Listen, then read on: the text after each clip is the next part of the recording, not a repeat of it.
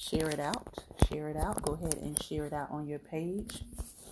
Today we're talking about where do we go from here? Where do we go from here? A liberated people. Where do we go from here? Again, where do we go from here? A liberated people. As we last discussed, Black people, descendants of the formerly enslaved, have been striving, if we really think about it, close to five hundred years in this country to be free to determine our destiny, our worth, our perception of ourselves and of God without white oversight or approval. Many today feel that we have been given enough. Uh, even as early as the last couple of weeks, this sentiment has been shared by a, uh, a comic strip artist well known in American culture and society, causing him to face backlash and to be uh, removed and have his drawings and artwork removed from the public sphere because of this sentiment. People believe that our place in shadowism, aka capitalism, is to be a consumer and not a creator, or to be a follower and not a leader.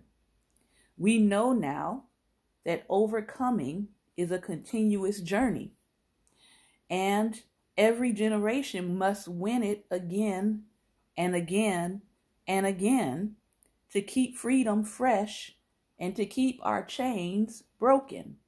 Let me say that again. Overcoming is a continuous journey, and we must win it over and over to keep our freedom fresh and to keep our chains broken.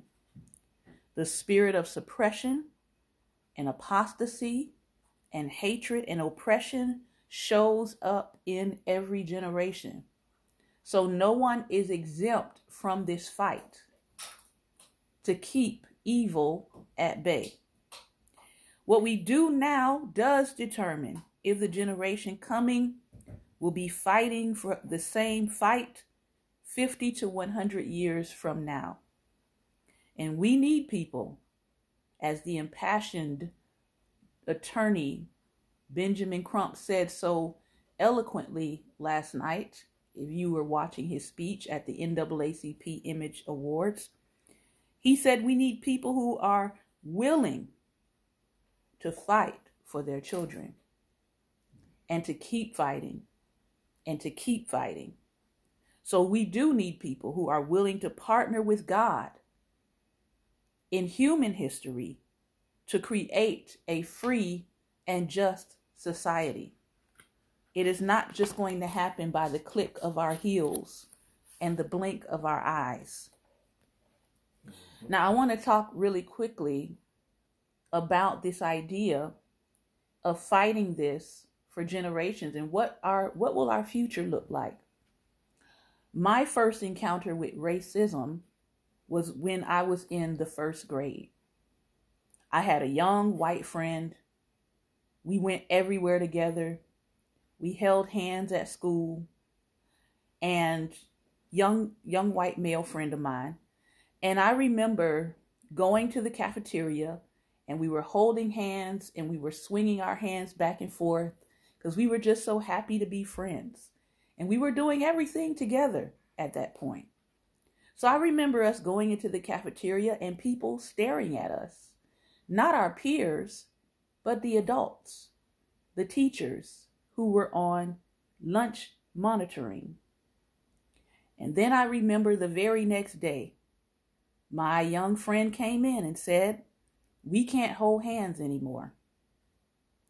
He said, "My dad told me that you are Black and I can't like Black girls and I can't marry you." That was the first time that race and gender interrupted my good friendship with another human being. First grade. So when someone asks, well, how young should we start teaching? When someone asks, are they old enough to learn about racism. For me, I didn't have a choice. And most Black children don't have a choice as to when they first encounter and learn that there's something that is demonstrably different about them that can be pinpointed and pointed to as a reason to disparage them or to dehumanize them. This was in the early eighties. And for me, it has been forty years since that moment, around that time. forty years of seeing, of being aware and knowing that I am being seen differently and treated differently, both overtly and covertly, by non-believers and sometimes believers alike.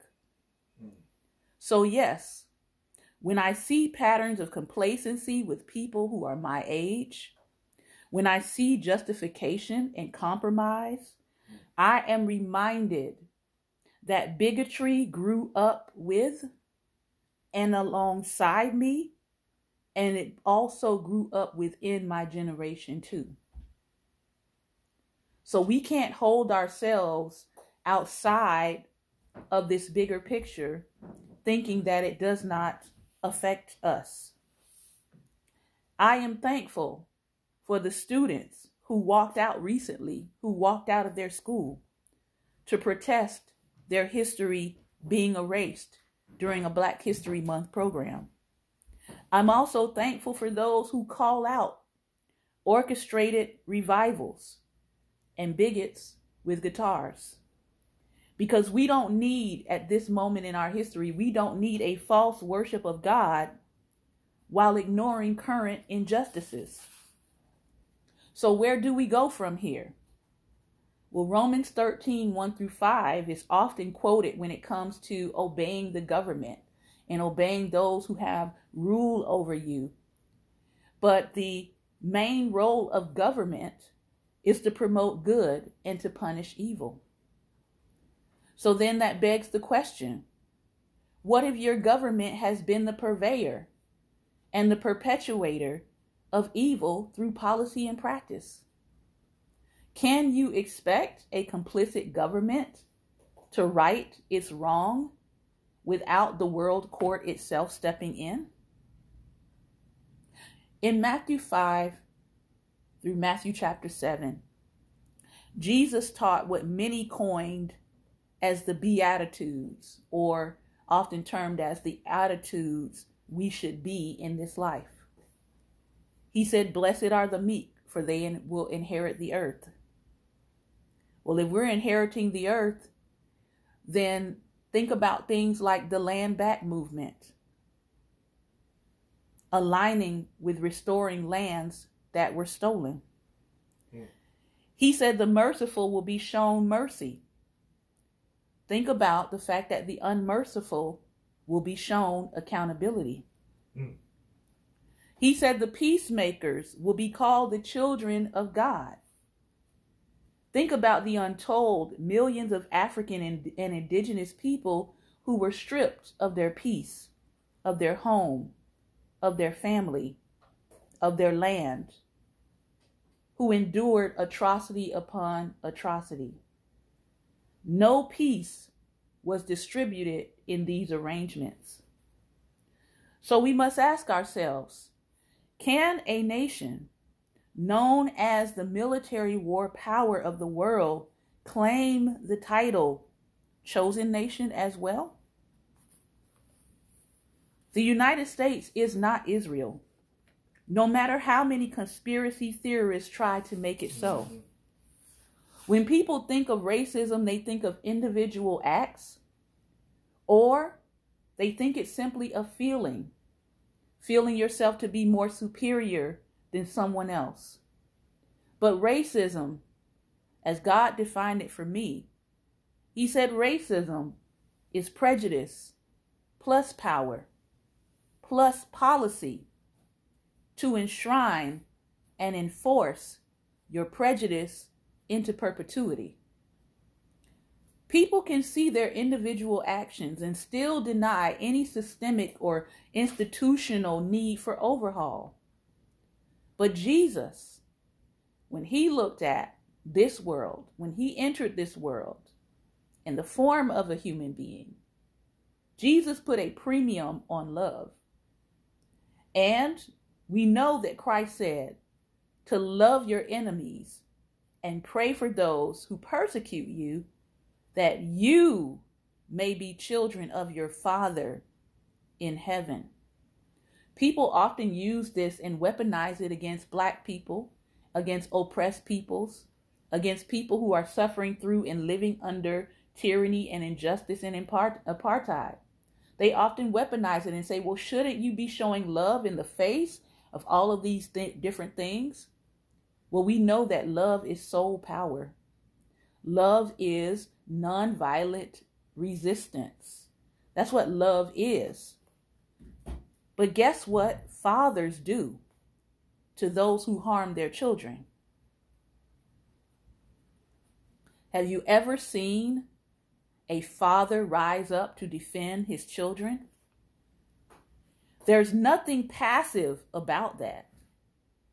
So when Christ tells us to love your enemies and pray for those who persecute you, that you may be children of your Father in heaven, there's nothing passive about the Father in heaven who is going to judge your enemies.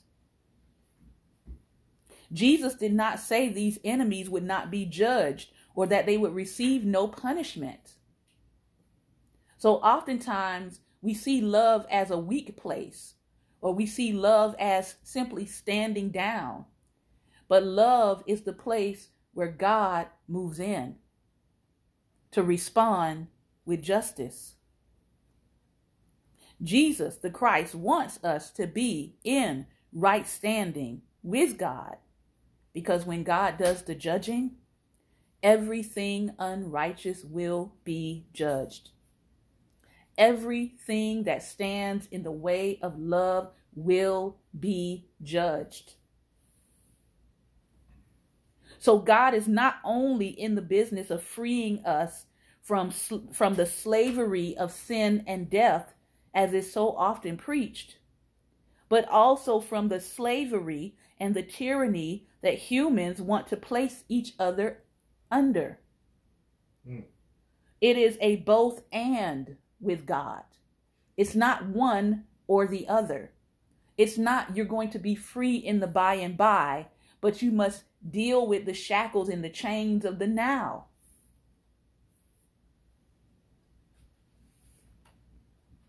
In the Old Testament, which people often run by, in the Old Testament, in Leviticus nineteen and fifteen, there is a call there to not pervert justice. God is concerned about impartiality in justice. He is concerned about justice without prejudice. And as a nation, we cannot boast of blessing if we withhold justice. Let me say it again. As a nation, we cannot and should not go around saying that we are blessed when we withhold justice. Here's another one from the Old Testament, Deuteronomy twenty-seven and nineteen. You know what is cursed? It says, "Cursed is anyone who withholds justice from the foreigner, the fatherless, or the widow." How many children have been made fatherless? Fatherless. George Floyd's daughter, Tyree Nichols' child, Eric Garner's daughter. Those are just a few. How many women have been made a widow? sixteen nineteen to the present, through unjust actions. The Red Summer of nineteen nineteen, where Black men, especially businessmen and landowners, were taken from their families and never seen again, or were found as strange fruit the next day. Psalm thirty-three verse five says, the Lord loves justice, and the earth is full of his unfailing love. I asked the Holy Spirit a question. I said, you said the, the earth is full of his unfailing love. Where do we see God's unfailing love? And the Spirit said, in the faces of millions of the descendants of the slave trade, you see God's unfailing love. It is because of his unfailing love and his mercy that they have not been consumed, that they have not set the nation on fire. We tend to think of justice only as wrongdoing, but justice is also about seeing that people receive their due, good or bad. The Hebrew word for justice is mishpat, and in that word, it is a connotation of receiving what is due to you, whether it's good or whether it is bad. And we know that America is due. And Black Americans are due, or rather past due. So justice, depending on what side you're on, when justice occurs, you're going to receive your due, both either good or bad. God defends the weak and the fatherless, and he upholds the poor and the oppressed, according to Psalm eighty-two, verses three and four, and Psalm one forty, verse twelve. So I want you to think about that. I'm going to say it again. God defends the weak and the fatherless, and he upholds the poor and the oppressed. So if you find yourself mocking the weak, scorning the fatherless, scoffing at the poor, and stepping on the oppressed, chances are you and God are not on the same team.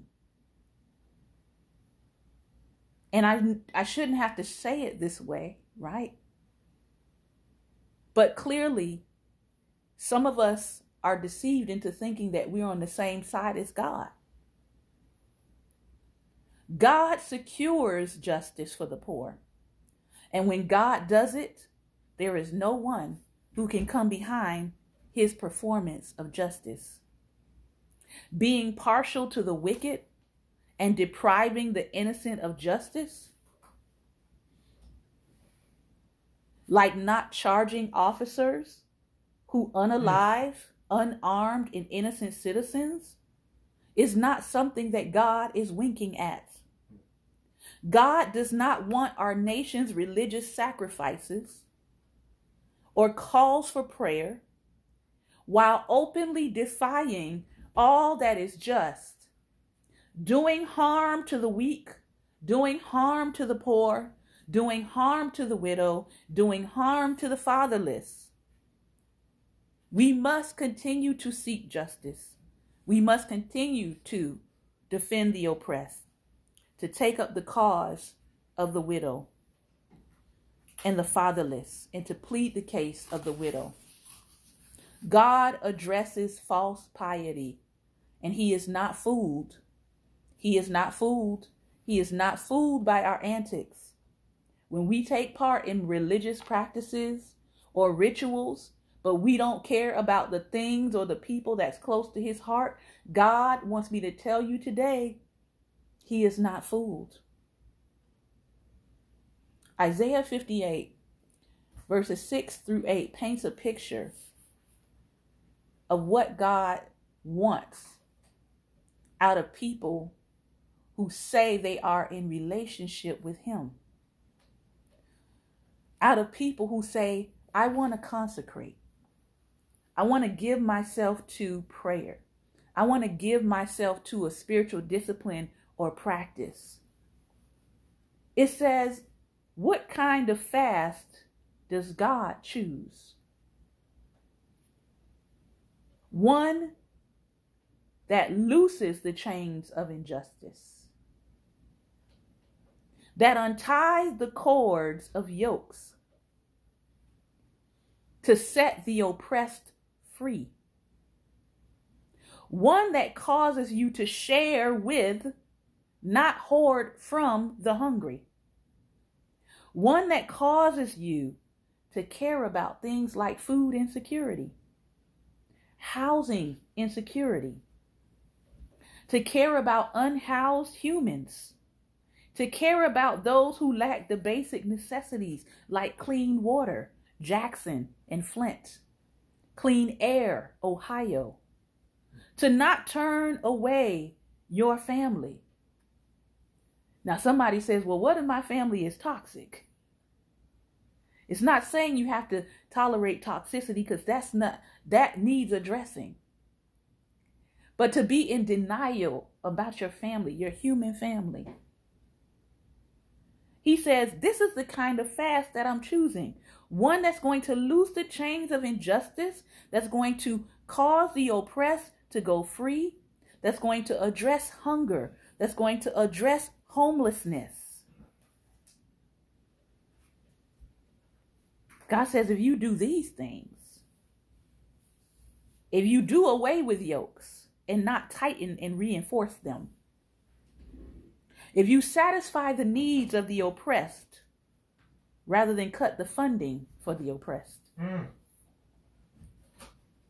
if you do what is just and what is right beyond speeches, then you will see a nation that is healed.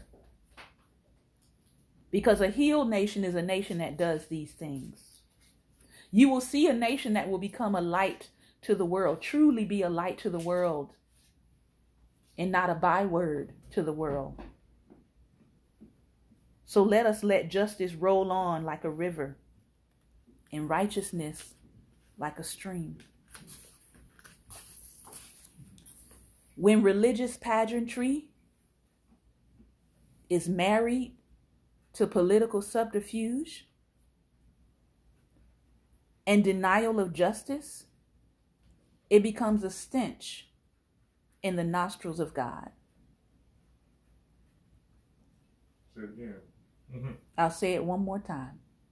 When religious pageantry is married to political subterfuge and denial of justice, it becomes a stench in the nostrils of God. Micah six, six through eight. People often jump to the end of that, this passage, and we say, hey, here's what God requires. Do justly, or act justly. Love mercy, walk humbly with God. But let's go Micah six and six. Before all of that, the writer here is talking about, what can I, what can I give to God? Can I give him rams? Can I give him olive oil? Can I even give him my firstborn? But then the prophet comes back and he says, he has shown you, O mortal, what is good. He said, you're trying to draw near to God with greater and greater stuff. You're trying to draw near to God with greater sacrifices of stuff. But God has already shown you what to do. You want to ignore what God is telling you to do, and you want to put sacrifices out there. But God has shown you what to do. He said, act justly, love mercy, and walk humbly with God. Stop plotting evil. The policies that plot evil against Black life, Black history, stop plotting evil. Yeah, yes. Because God will judge it. And as I was preparing for this message, I'm going to share really quickly what I saw in an open vision. As I began to listen to what the Spirit was saying, I saw an open vision of the writers of these policies. And I heard the voice of the Lord say, keep writing these heinous bills. Keep challenging my justice. Keep plotting evil, and I will judge it. Introducing these things to Congress, I will judge it. Stop plotting evil against human lives. Mm. And in that open vision, I saw people writing. They were writing these bills and they were writing these policies. And in the middle of them writing these policies, they dropped dead. They did not even finish writing the policy out because they were judged right then. Now, most of you who know me know that I don't give prophetic words of judgment. So this is a warning. I don't I don't say these things to be sensational. This is a warning. Stop plotting evil against Black life. He said, God, Holy Spirit said, God is coming to judge everything outside of love and justice.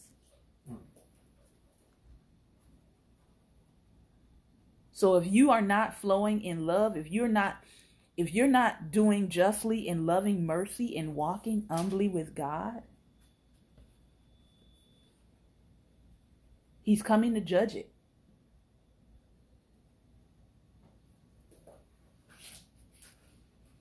And as I'm getting ready to close, he said, let me correct one more thing. Let me correct people's mind about humility and what it means to walk humbly with God. And I said, okay, Spirit, say on. He said, many times people see humility as a shameful thing. They see it as lowering themselves to be walked on or to be stepped on. But he said, when when the when God says walk humbly with Him, He's not talking about shaming yourself. He's not talking about humiliating yourself.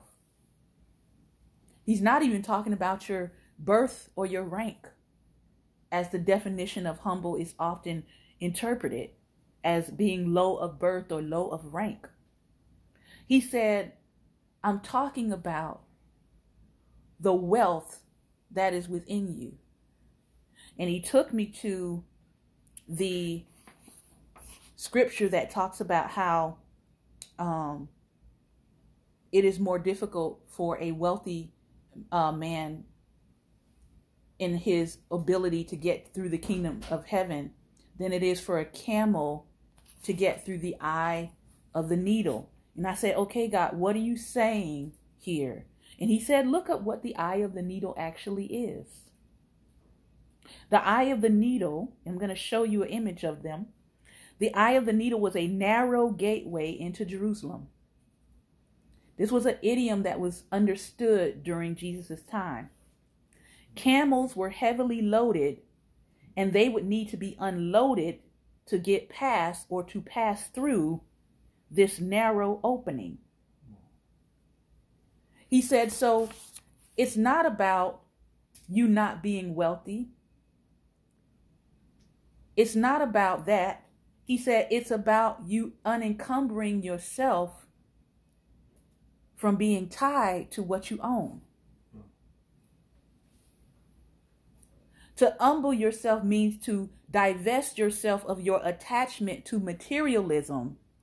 Not that you don't have materials. It's to attach yourself from the idolatry of your materialism to really receive the kingdom of heaven. Wow, wow, wow. Jesus came into the earth as a man who was not of high rank. He was not born as King Herod's son. He was the son of a carpenter. So let me show you this. I want to I want to show you this. So we all have we all get an understanding today.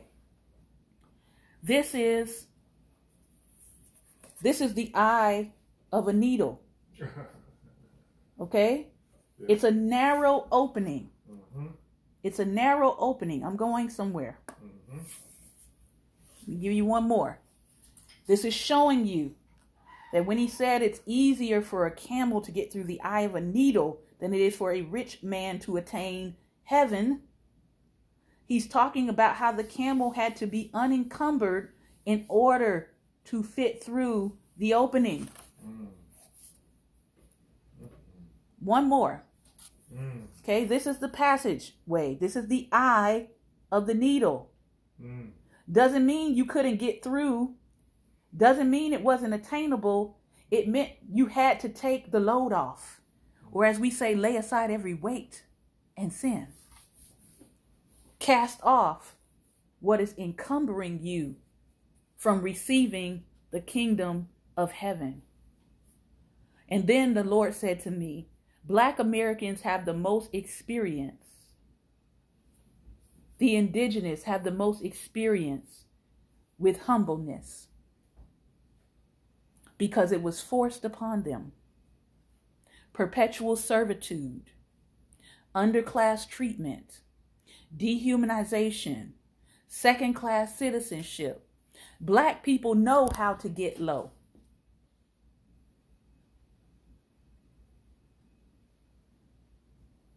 But he said, the one who humbles himself will be exalted.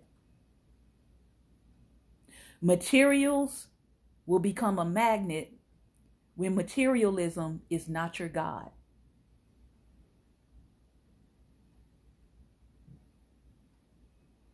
Movements for liberation.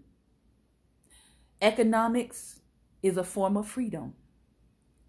But even in all of our economic freedom, don't let materialism become your God. When you become a conduit, not a hoarder, your life will open up. What is the kind of fast that God requires? God requires a consecration of people who are not encumbered, who are not worshiping their materialism, who are not saying, oh, we can't give repair to Black people because my materials matter too much to me. Lastly, just to drive the point home, it was a rich man who gave up his tomb to place the Savior in it. It was a rich man who was granted the body of Christ by Pilate. You see, if Joseph of Arimathea had not been wealthy, had not had the authority, he would not have been able to even receive Christ's body. He not he would not have had a place for Christ to be placed. In today's terminology, we would say Joseph of Arimathea at least had a life insurance policy. So this idea that liberated people have to have nothing in order to truly be liberated is not the issue here. Even in Christ's death and resurrection, there was a place even for the wealthy to be a part of the plan. Everyone has a purpose and a part to play in liberation. Whether you are oppressed, suppressed, whether you are privileged, everybody has a purpose and a place in liberation. One more time. Everybody has a purpose and a place in liberation. I want to read to you in my closing some of the encounters, some of the accounts of the enslaved. These were people in the nineteen thirties. The Works Progress Administration came in and they interviewed those who were born in enslavement, who had lived through enslavement, through the time of being free initially, and they took down their witness in their testimonies. This is John M. Fields. He said, "When I was six years old, all of us children were taken from my parents because my master died and his estate had to be settled. We slaves were divided by this method. Three disinterested persons were chosen to come to the plantation, and together they wrote the names of the different heirs on a few slips of paper. These slips were put in a hat and passed among us slaves. Each one took a slip, and the name on the slip was the new owner. I happened to draw the name of a relative of my master who was a widow. I can't describe the heartbreak and horror of that separation. I was only six years old, and it was the last time I ever saw my mother for longer than one night." This is John Fields, formerly enslaved.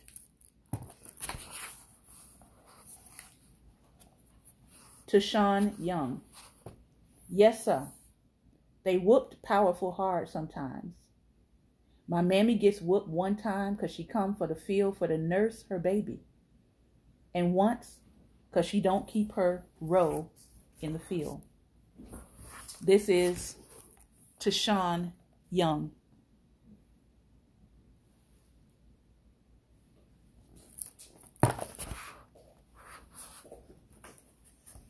The owners didn't want the slaves to learn to read because they were afraid they would get too smart. This is Elijah Cox.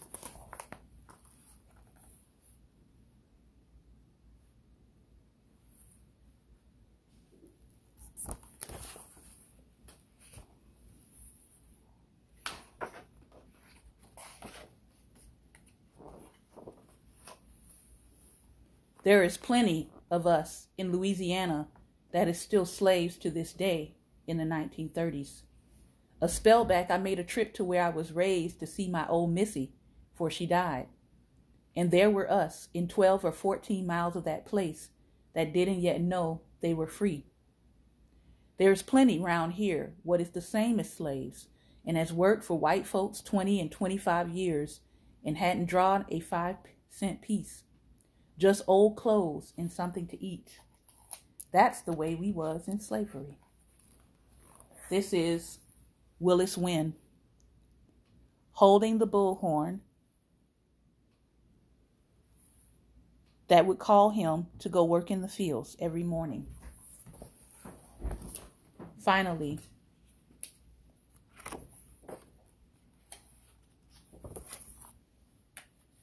this is a Confederate monument in front of the state capitol in Montgomery, Alabama in nineteen forty-three.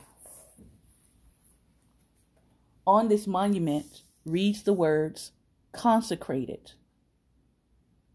Mm-hmm. We must ask ourselves, consecrated to who? And consecrated to what? The call today, where do we go from here? We continue to do justly, to love mercy, and to walk humbly with our God, using our resources for the continued liberation of others. If you are doing these three, you are a part of liberating the world, one soul and one day at a time. Apostle?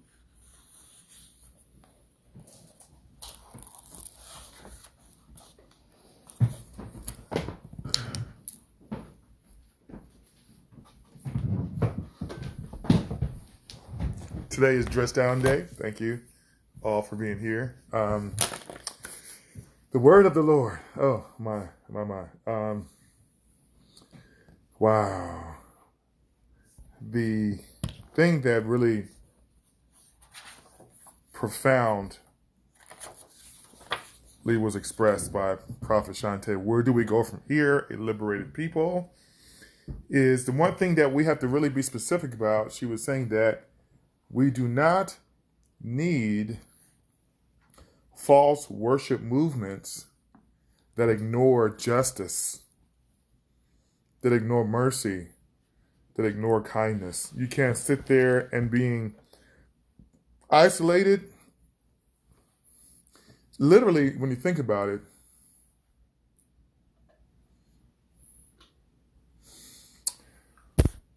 why would you have a Passover if people are still enslaved in Egypt?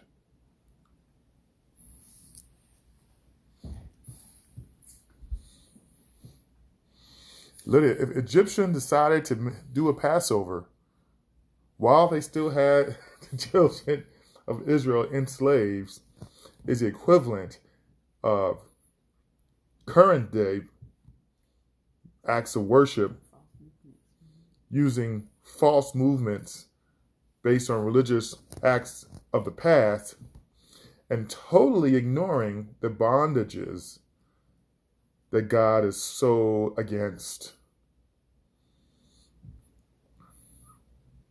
The weak, the poor, the fatherless, the widow. You cannot promote an institution that expands these vices. You cannot be a part of an institution that expands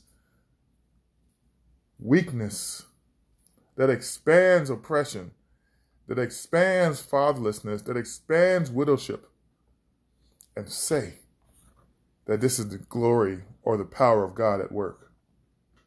That is not the power of God. That's the power of the God of this world, which is not the Heavenly Father, the great deceiver. Do not be deceived. Understand, as I think she made a statement about, we don't need bigots and guitars. We don't need to be serenaded into a place of submission to the very thing that caused enslavement in the Western world. Christ came so that we can be free, so that we can be liberated. So religious ritual is not liberation if it's not operating in Micah six, six through eight. If you are not concerned about the stuff, the big cathedrals, the big box uh, places of worship, the music, the guitars, the big assemblies, that stuff. And you can't be unkind. You cannot be in these places. Saying you're in the move of God, and you walk out of that spot and totally ignore the very people the Good Samaritan picked up. It was the priests that ignored the bleeding one and the damaged and hurt one. Literally. That's the spirit that has come upon this nation, that has been upon religious ritual in this nation, where we want to say we're with God while we yet cause oppression. We're not going there. That is not the direction that we're going to be going. And as Prophet Shantae said last night, if you didn't hear or see, please look up the N double A C P Image Awards and the message that was proclaimed by attorney Ben Crump, who won the Social Justice Award. We cannot ignore the history of our forefathers who helped us to overcome oppression. It's not a footnote in history. This is heroes of history. The last thing I want to share is that, that eye of the needle. I thank God for Prophet Shantae bringing clarity of that passage. People think the eye of the needle was our modern invention where we have like a one sixteenth of an inch diameter hole or less on a pin. That is not what that talked about.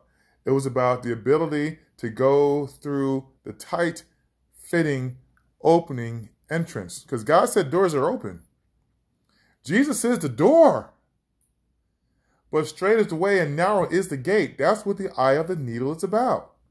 Narrow and straight. You have to literally pull off everything that you have so that you can squeeze right through that opening and get into a place of blessing and promise and resource. So are we going to give up our idioms of consumerism and chattelism, which is what consumerism is? Or are we going to get fat off the world and not able to move into the door that God has for us? So we thank God for this word. Let me just uh, close in a short prayer. Hallelujah. We thank you, Father, for your word. We thank you, Lord, for where do we go from here? Lord, help us not to be deceived into placing our confidence in that which is false, into that which is evil, into that which is of no effect and of no value to your eternal purpose.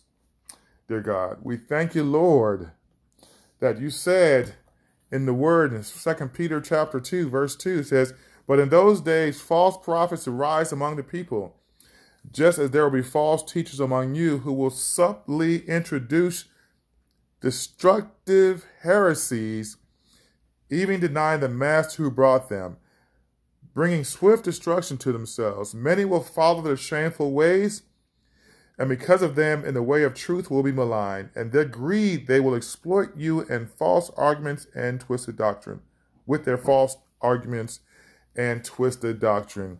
Their sentence of condemnation, which God has decreed from time long ago, is not idle, but still in force, and their destruction and deepening misery is not asleep, but is on its way. Heavenly Father, we thank you, God, that even the angels who had sinned, you do not spare them, God.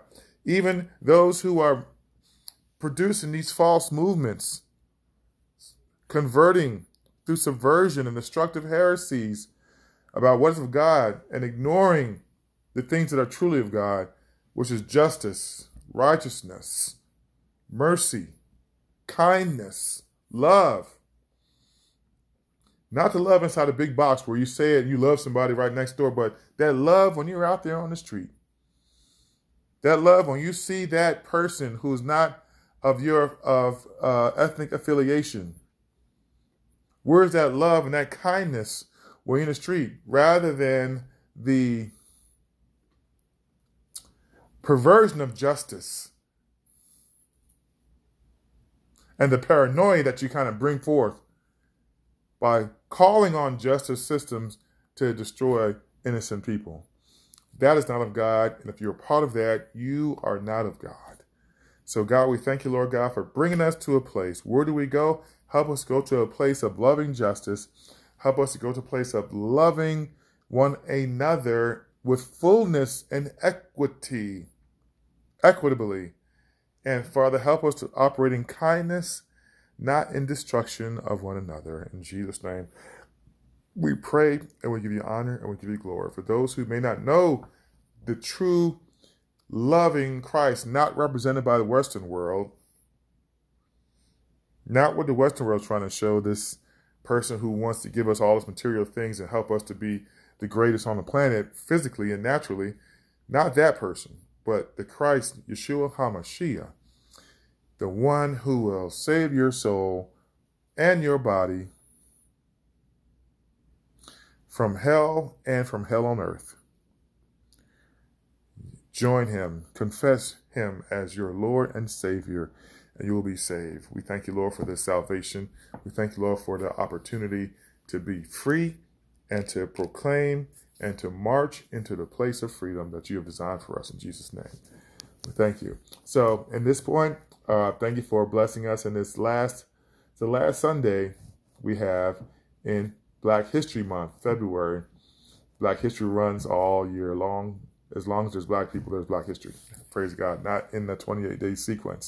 But anyway, you if you want to give and support Life Nation and the work we do to bring uh, reconciliation amongst the ethnicities on this earth under Christ.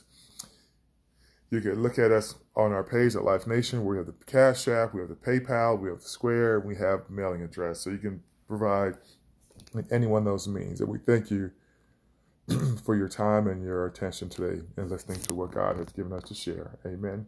God bless you.